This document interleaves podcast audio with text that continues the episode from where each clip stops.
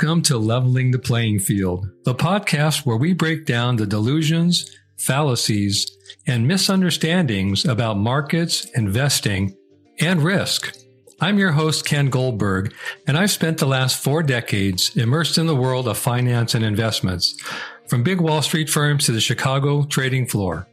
I've founded and sold three hedge funds, won the World Cup Trading Championship, and my insights have been highly sought after as the most read outside contributor at TheStreet.com.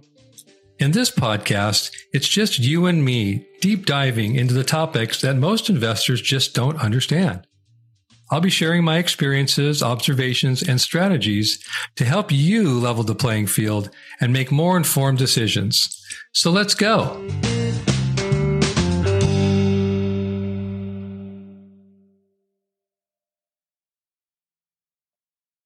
Today's show is entitled The Balloon Awaits Only the Pin, but You Don't Have to.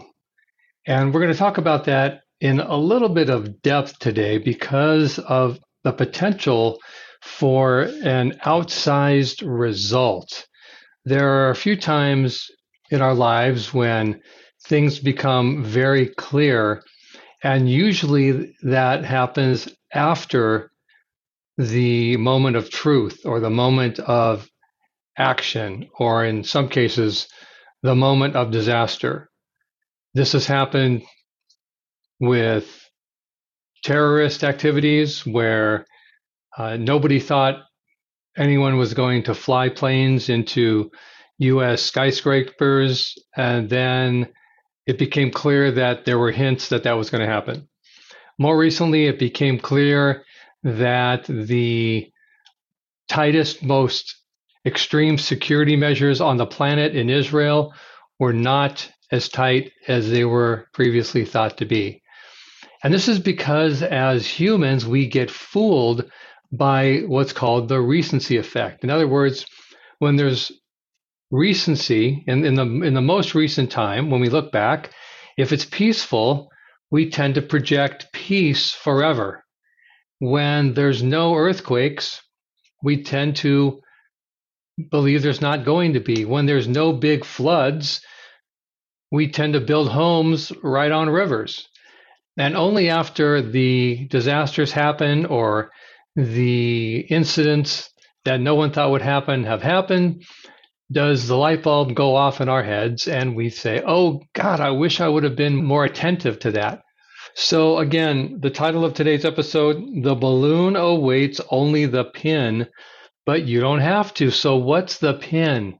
Well, let's describe, let's talk about what the markets look like today. So, one of the ways that we can see whether or not humans or the two or three billion humans that have been um, blessed enough to have capital to invest. Of course, there's billions of humans that have not been blessed in that way. But let's just assume we're talking about two or three, let's say two billion people out of the eight and a half billion on the planet who are looking at capital markets and investments.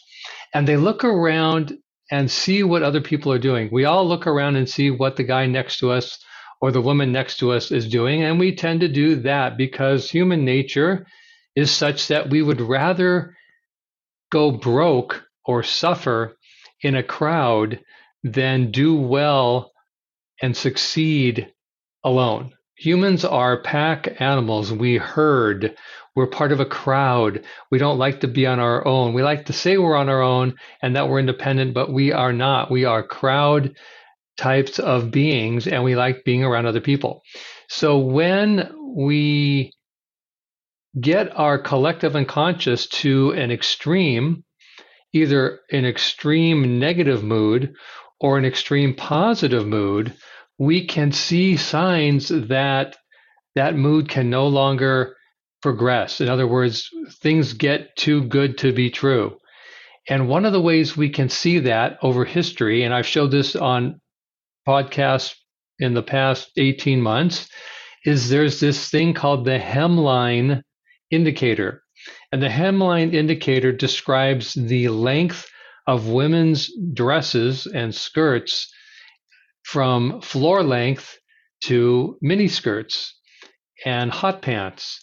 And the theory goes that when the crowd is exceedingly ebullient, when we have no fear, when we believe that everything is going to stay positive, when our mood becomes extreme to the positive end of the pendulum swing, women's fashions tend to show more skin. So at the tops of bull markets, history shows that women are wearing short skirts, hot pants, mini skirts, things like that. In the past, I've shown uh, various rock stars like Rihanna or Jennifer Lopez who have shown up to media events wearing see through garments.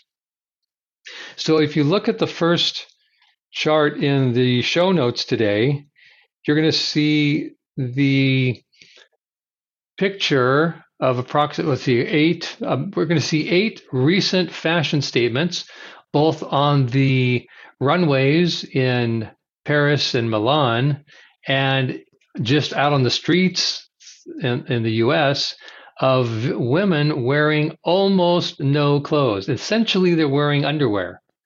And the theory of socionomics stands that when the length of women's skirts become so short as shocking, then stock markets tend to peak. And as you can see from these eight examples of current fashion extremes, there's not a whole lot of skin being covered. There's almost nothing left to uncover. And therefore, if history is going to repeat, the stock market is at or near a major, major high. And in fact, the stock market peaked a year and a half ago in January of 2022, and prices have not exceeded those extremes since. In fact, there is a stock market peak in force. And we're still seeing more and more skin showing up in fashion. We're seeing shorter and shorter extremes of women's fashions. So that tells us that there's an all time historic record level of positive social mood that's being exhibited. And when that mood ends, then there's what's called a retracement. And the retracement will result in no more underwear looking garments. It will result in hem lengths dropping radically and drastically and quickly all the way down to the floor. And we're not there yet. In fact, we're at the opposite end of the spectrum. So, as our pundits and media talking heads come out and tell us that the recession is almost over and it's going to be a soft landing and we're almost done with this stock market correction, we have to do a double take. And that's because the crowd, our social mood is exhibiting top tick, peak enthusiasm, massive complacency, and an extreme discounting of fear. In other words, the public, us, investors, have no fear. And which is shocking again, because look at the second chart in the show notes, and you'll see a picture of the Dow going all the way back to the late 1700s. 230 or 40 years of Dow Jones history. And obviously, as you can see, since the Dow is in the upper right hand corner, according to this chart, having approached nearly 40,000, the market is not at a low. And when the market gets to a low, it will look like the low to the left, 1932. It could even look like the low to the left of that, 1842. And it could look like the lows in the 1965 to 1982 level. That's that kind of heartbeat zigzag uh, pattern that is just to the right of 1929 And it could look like the one that's just to the left of 10,000. That's the 1999 2000 peak to the 2002 crash and the 2007 peak to the 2009 crash. So those two markets peaked just above 10,000 and fell about 50% to just around 6,000 or so. And that could be where this next market decline is going. As you can see, the arrows show what happens when markets peak. The arrows show starting in 1837 to the 1842 decline that they tend to crash sharply back to the level of support to the left. And by support, I mean the squiggly up and down types of market patterns, which creates the high and low that I've drawn a green box around. Now, I didn't make up the green box, I didn't make up the squiggles. I just drew a box around the pattern. I also drew the box around the pattern that happened after the 1929 peak to 1932 crash. That red arrow crashed all the way down to that very, very low. But if you can see the green box bottom level, look to the left, also is capturing all of that sideways action that came before it. And so if we imply or infer, depending upon your perspective, if we take those two historic moments and we apply them to where we are now, then the first target is the area that I've circled in green in the upper right hand corner, which is somewhere in the Dow between 6,000 and 12,000. Why did I pick those? I didn't. I just drew a green box around what the market picked as reasons to peak and fall and reasons to stop, pol- stop falling and turn back up. So again, I'm not making up the box. I'm just drawing the box around the pattern that the market chooses to repeat quite often. Why? Because the way history moves with the stock market, and the reason that happens is because we're humans and we continue to, to act and react in the same way, that history shows us how we react, and we react in similar patterns. And when we react in similar patterns, we tend to get similar results. So just taking history we can see on this chart, which is labeled oblivious to disaster, that's a statement by my friends at Elliott Wave International who created this chart on how the public, the crowd, the 2 billion people that are in the markets can see this information. It's right there in front of us. And they see what happened in 1929 and in 1837 and they are oblivious to how bad things can get. The crashes that tend to come after those peaks are typically unbelievable and they cause massive pain and destruction in capital and assets and, and buying power. And the current environment, the current sentiment, our, our social mood is more positive than it's ever been. If you look in the lower right hand corner, you can see here in 2023 this negative 29.70. And if you look to the left, in 1932, that same measure was only minus 12.75. And in 1842, that same measure was only minus 28.24. So right now, in 2023, this is one measure that's showing that never ever before in history have we as a crowd been so complacent, been so non threatened that we have continued to blow up this bubble to a point that fashion lengths, skirt lengths, hemlines have never been shorter. On most of those fashion examples that I just showed you in chart one, they're not even hem lengths, they're just underwear. How much underwear can you show? Or how much underwear can you not show? How little can your underwear get? I mean, we're, that's the point where fashion has moved. So that tells us that we're at a extreme in social mood, and, so, and an extreme in social mood tends to be associated with extremes in stock prices, in home prices, extremes in leverage, extremes in risk assumption, and those tend to lead to a correction. Think about it like a like a storm.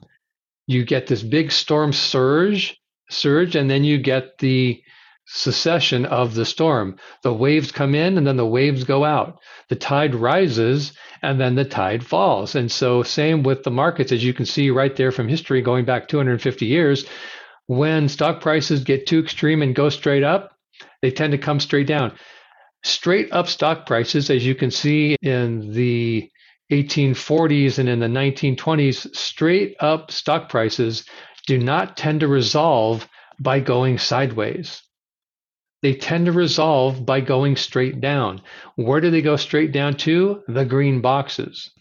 The green boxes tell us where the previous more rational types of behavior was occurring. After the more rational types of behavior, things became irrational, exuberant, and too extreme, too ebullient. And when that occurs after some period of time, that has to be regressed. That has to be rebalanced, equalized. And that is what is coming in the US and most global stock markets. It's not just the US, it's all over the world. So the lesson today is that only a pin is lacking. When that pin comes, the markets are in position, like they've been in history, to fall sharply. And the evidence that the pin is near is so simple that we can actually look at fashion and see when the hem lengths go so high that they're non existent and now underwear is actually the garment, then something is about to change. So here are a couple examples to explain where we are in the markets and give us a chance to exit before the bubble bursts. Because when the bubble bursts, it's too late. Most people don't get that. Most people think, well, I'm going to wait for the bubble to burst and then I'm going to make my decision. It doesn't happen like that. What happens is the bubble bursts, the disaster happens. We act like a deer in the headlights for a while. And then at some point, we wake up from our hallucination, from our denial, and we say, wait a second, this is too painful, and I cannot take any more pain. And therefore, we sell our assets, we sell our extra houses, we default on loans, we sell our stocks, and we tend to do that at or very near the low, the bottom. Think of everybody who sold out in the great crash of 1929 only to miss the biggest bull market ever. And that also happened in 1987. That also happened in 2002 and in 2009. Everybody waited until Lehman collapsed, until the dot com bubble burst. Instead of getting out at the highs, they got out at the lows. Well, here we are at the highs, nowhere near the lows. And our chance, our opportunity is upon us to save our money. Look, never before has there been such an alternative to the stock market where not never before, but not in 20 years, have there been risk free CDs and treasury bonds that are paying five plus percent with no risk to capital. Now, if you know anything about the long term average return of the stock market, it's about seven to eight percent. That's with the risk of the market. So right now, to be able to lock in money at five to six percent with no risk is a very unusual time. It's also happening when the markets are at or very near all-time highs. So it's one of these aha moments that we will wake up to as a crowd and unfortunately it'll be too late at that time because money will already have been lost. Capital will have been destroyed. And then we have to go back to the roller coaster effect of trying to get back to even. Oftentimes that takes five to 15 years just to get back to even. And we have to ask ourselves whether or not we have that time. Do I have a 15 year period where my money can go negative and take 15 years to get back to where it is right now? If if I don't, then why not just take the money out now, put it someplace safe, earn five to six percent, and not have to go through the anxiety, the headaches, and the roller coaster of emotions. So there we go. That's it for today. Thank you. Well,